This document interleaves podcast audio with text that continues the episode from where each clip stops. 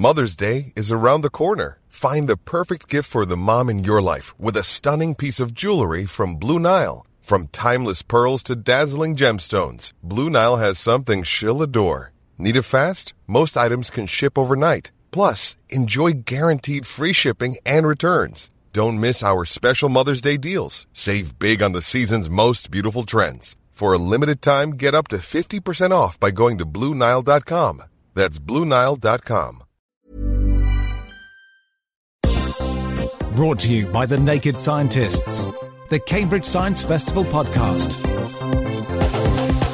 Hello, and welcome to the Cambridge Science Festival podcast with me, Meera Senthilingam from thenakedscientist.com. Coming up on today's podcast, we find out what goes on in our brains to enable our memories to form. We investigate if holidays into outer space are soon going to be a reality. And we find out the answer to this. I'm Josh Redman, and I want to know how do you make cheese? All that coming up on today's Science Festival podcast. But first, children from schools around the county have been having science workshops as part of the festival. So I caught up with a group from Newnham Croft Primary School as they visited Fenners, the university's sports centre, to learn about the science of sport. I managed to talk to organiser Caroline Ward during the session to find out what it was all about. We're basically getting the children to look at all the different sporting attributes to make them realise that they don't have to be good at just one thing to be good at sport. So just because they're not fast, it doesn't mean that they couldn't be good at accuracy or couldn't have good coordination skills, those sorts of things. In order to help get this message across, what activities have you got going on here? We've got 12 tests for the children to do, and they each test different sporting attributes. So, balance, coordination, speed, agility, accuracy, hand eye coordination, all those things. And they have a score sheet. So, they go round in little groups and they um, basically are challenging themselves to try and improve their skills. So they have three goes on each activity, and the volunteers are giving them little tips as to how they might improve, you know, their technique, those sorts of things. And how have the sessions? You've already had a few this morning, so how have they been going? Oh, we've been absolutely delighted. I mean, not only have the children really, really enjoyed themselves, they've really wanted to have a go at everything, and, and you know, they've really not wanted to leave. So it's been really good, really rewarding. And I guess just lastly, do you think they've got that you've got the message across? I hope so. I really do. And I mean, obviously, we, you know, we've been talking to them about certain sports that they could do. So, for example, if people have been really good at accuracy, we've been talking to them about maybe going along to the 10 pin bowling alley and, you know, giving that a go as a sport, not just as a recreational thing. And similarly, talking about things like squash and badminton and tennis, things that they haven't necessarily tried at school yet, but they might be really good at. Now, most of the events couldn't be done without the help of the many volunteers from the university taking time out to lend a hand. So I spoke to Jane Leary, who was volunteering at the sports session. She was manning the vertical jump station when I saw her, so I asked her about the activities she's been helping out with. Okay, I've been helping out on the standing jump and on the vertical jump and on the batak. And how have the kids been doing? Great, they're full of enthusiasm and uh, trying to encourage them to do better each time, and they've really liked that, trying to better their results. Are there any particular stations you've noticed as being more popular? Uh, I think they like the Batak because uh, it's a real challenge to try and hit the buttons. You have to have, uh, it's testing your reaction time basically, and you have to press a button when a light appears, uh, but it appears in a random order, so it's quite challenging. And which particular sports is that one good to train you for? Well, um, they've got an example here that Jensen Button has got a really higher score in that uh, type of uh, activity. So somebody who needs really fast reaction times, like a racing driver, yes, ideal. well, the children seemed to be having a blast, so I spoke to a few of them to find out which activities they'd enjoyed the most. Here's Poppy from Year 5. I've been on the sand and jump, the lunchbox one, the sprint challenge. And what's been your favourite activity? I like the sprint challenge because I like running. Is there anything else you like? I liked the jumping thing because that was really fun. What did you have to do in the jumping thing? Well, you had these wooden things and you had to stand on the end, and the other bit would flip up and you had to catch the things on the end. And what was it, beanbags on the end? Yeah, beanbags, and then it got harder with a ball and a beanbag, and then you had to do two and catch six. Sounds quite hard. Here's Poppy's classmate, Jacob, telling me about which activities he'd been on. Um, the speed test, um, some kicky uppies, the batak, some throwing into cones and scores, some jumping, beeping, and I'm about to do the bowling. And what's been your favourite activity so far? Um, it's probably going to have to be the speed one because Running. yeah. Why is that your favourite? Well, it's it's the best thing I'm at, and um, I like running to get fit and stuff like that. And You have a lot of energy. yeah. They certainly did have a lot of energy.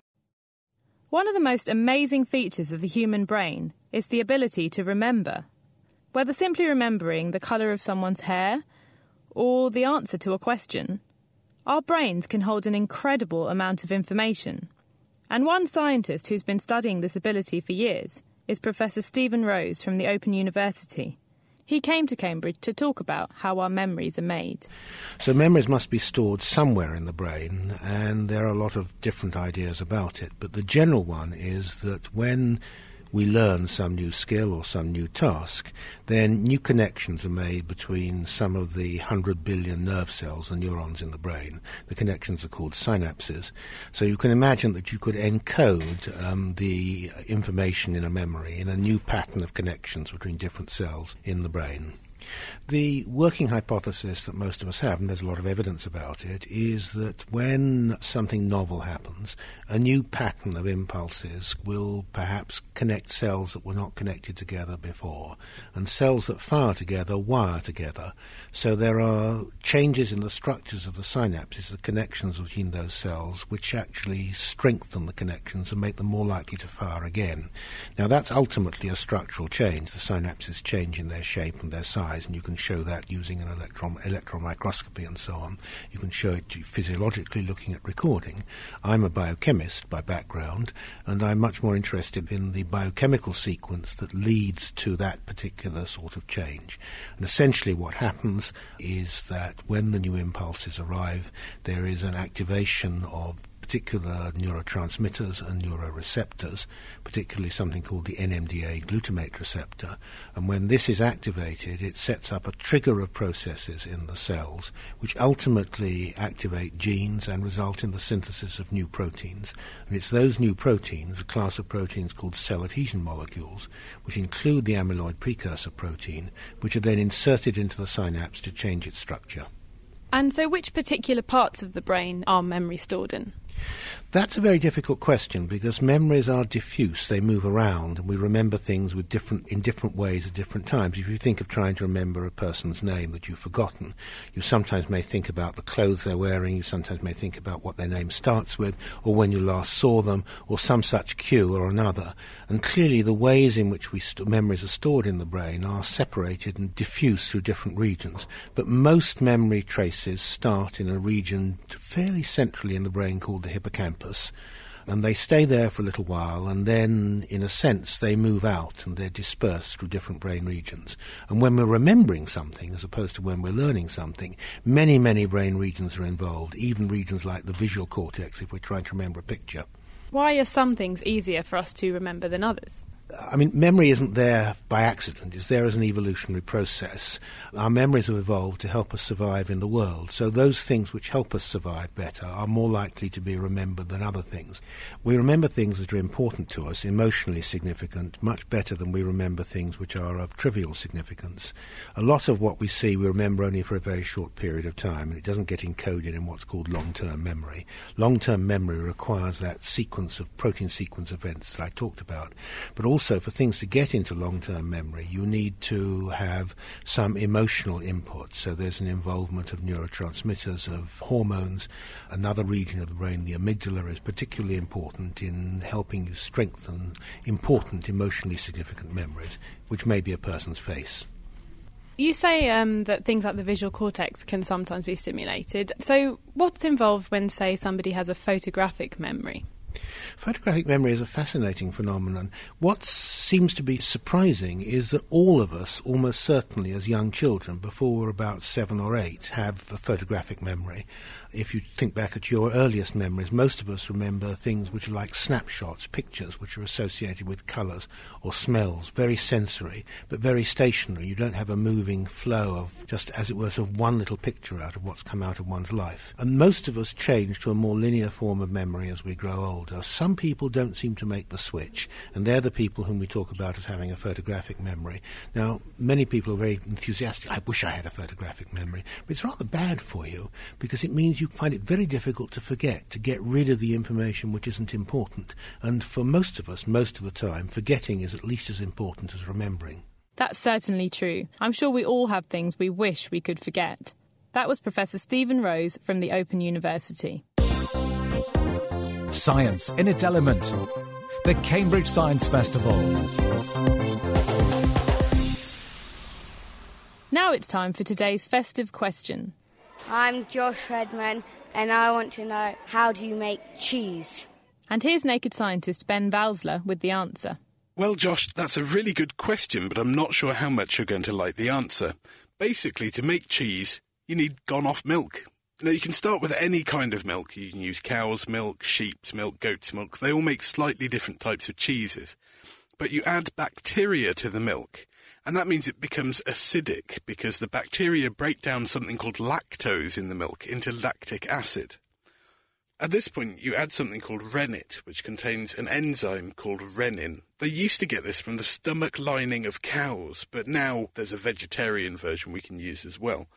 And what the rennet does is make the milk go lumpy, and it separates into what we call curds and whey. Now, the curds are the lumpy bit that will become cheese, and the whey is basically a watery waste product. When you heat up the curds and whey, the curds will sink to the bottom and become firm curd. Now, this is the basis of cheese, and it's at this point that you can add extra flavours. So you might add some salt, or you can add mould, and this is how you get blue cheeses. They're just full of mould.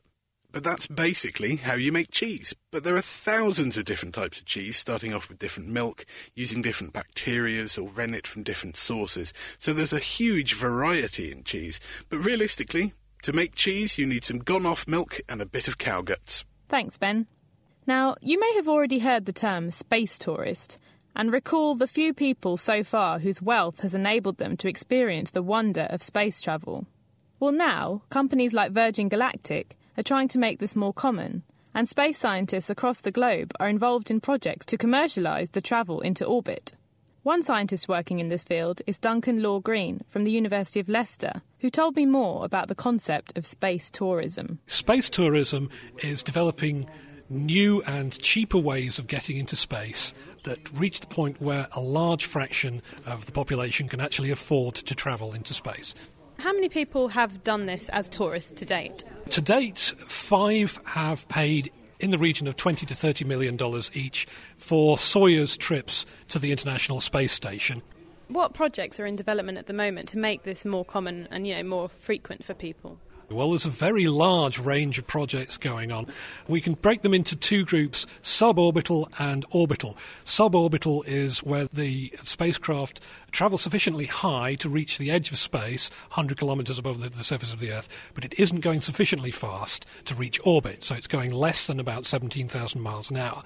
The major uh, projects for suborbital are Virgin Galactic, operated by Richard Branson, Blue Origin, uh, there's a project by EADS Astrium, which is a major European aerospace firm, and there's a small scale project by Armadillo Aerospace, which is owned by John Carmack, who developed the Doom and Quake video games.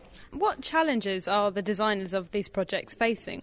Well, the major issue, obviously, for a commercial passenger service is safety. You want to make sure that your passengers have paid their $200,000 or whatever are safe and sound when they come back. Current manned orbital spacecraft have a risk a fatal accident of around 1 in 70. So they want to make it at least 100 times safer than that, which gets you around the level of safety of the first generation of commercial airliners in the 1930s. And the challenges there are to have a robust airframe, really safe propulsion systems, make sure that the rocket engine starts when it should each time, every time. It doesn't detonate in any way, it doesn't fail in any way. So that's the real challenge. There must be environmental impacts of these developments.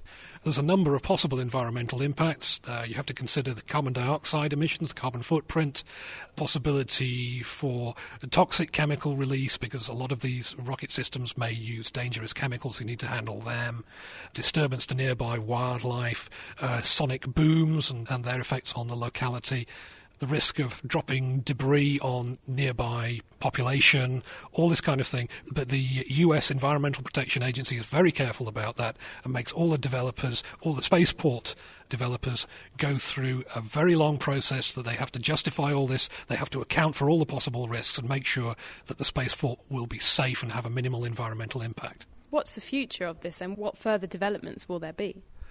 The next step after Spaceship Two is probably a long distance point to point suborbital vehicle that would take you, say, from London to Sydney in an hour. So you'd be flying several thousand miles an hour up above the atmosphere and curve up in an arc and then come back down at Sydney. The awe of space and shorter flight journeys. Who could ask for more? Well, one person who thinks we're capable of even more is Virgin Galactic President Will Whitehorn, who also came to the festival to discuss space tourism. So he told me more about the aims of Virgin Galactic. Essentially, Virgin Galactic is going to be an operator of a space launch system. Our first operation is going to be taking people into space who've paid up to $200,000 to go. But we have a longer term industrial application that we want to use the space launch system for. So we want to be an operator who also carries cargo into space in the future, science experiments into space, and we want the ability to use this system with its very low environmental impact and very low cost to launch low Earth orbit satellites as well. And what was the inspiration to actually start this? When we saw a project being developed to win this X Prize by Burt Rutan back in 2002 3, we realised that this was a kind of technology we could grapple with, we could understand, and we believed it had a future being taken forward. How do your designs and the materials you use, how are they better than what's already used, and how are they better for the environment? For a start, they're not metal, so they're very, very light. Carbon composite is a very light material, so you use very little energy to get it up into the atmosphere. The aircraft that we're developing, for example, is the world's first really true all carbon composite plane, and it burns hardly any fuel. And it can let, get the spaceship well above the atmosphere to the top of the, above the tropopause, up to about 50,000 feet before it even fires a rocket. It then needs to be a much smaller rocket than it would need from the ground. The rocket itself is, has benign materials in it, rubber and nitrous oxide, so it causes very little environmental impact. As a result of that, it's also low cost you can pretty much say that anything that costs a lot of money in transportation is using more energy and having a bigger environmental impact. So every time the shuttle takes off, for example, each shuttle launch costs about $750 million and has the same impact and output as nearly the whole population of New York for a week. Whereas this system is going to have about the same environmental uh, impact as a business class ticket from London to New York on a normal aeroplane. So it really is revolutionary in terms of the energy it uses in getting to space. And how does it actually work? So, how does it fly differently? One of the things this does in space is instead of trying to re enter the atmosphere like the shuttle does and fly a flight profile and land on the atmosphere in effect, it changes shape in space into a shuttlecock and drops into the atmosphere and then at 50,000 feet changes into a glider and without using energy, any energy at all, simply glides back down to the airport. So it's a very simple system, but it's a very unique technology because nobody had ever thought of changing the shape in space of the vehicle to allow it to get into the atmosphere more easily. And um, how far into space are you going to take people? So, what will the actual experience involve? The experience in total for people will be about two and a half hours. They'll fly up to 50,000 feet, they'll be launched in the rocket, they'll go into space, they'll see the beauty of the planet, they'll experience weightlessness and be able to move around in the cabin, they'll be able to then come back into the Earth's atmosphere. So they will get a pretty comprehensive experience with about three days training for it before they fly. That was Virgin Galactic President Will Whitehorn, and before that, Duncan Law Green from the University of Leicester. Well, that's it for today's podcast. But in the next podcast, we bring you the highlights from the main weekend of the festival, where Doctor Who and the Daleks are expected guests, as well as a very special polar bear. We'll bring you coverage of the many hands on activities taking place all over town, as well as informing you on the science of beer. I'm Meera Senthilingam, and this edition of the Cambridge Science Festival podcast was produced by thenakedscientist.com.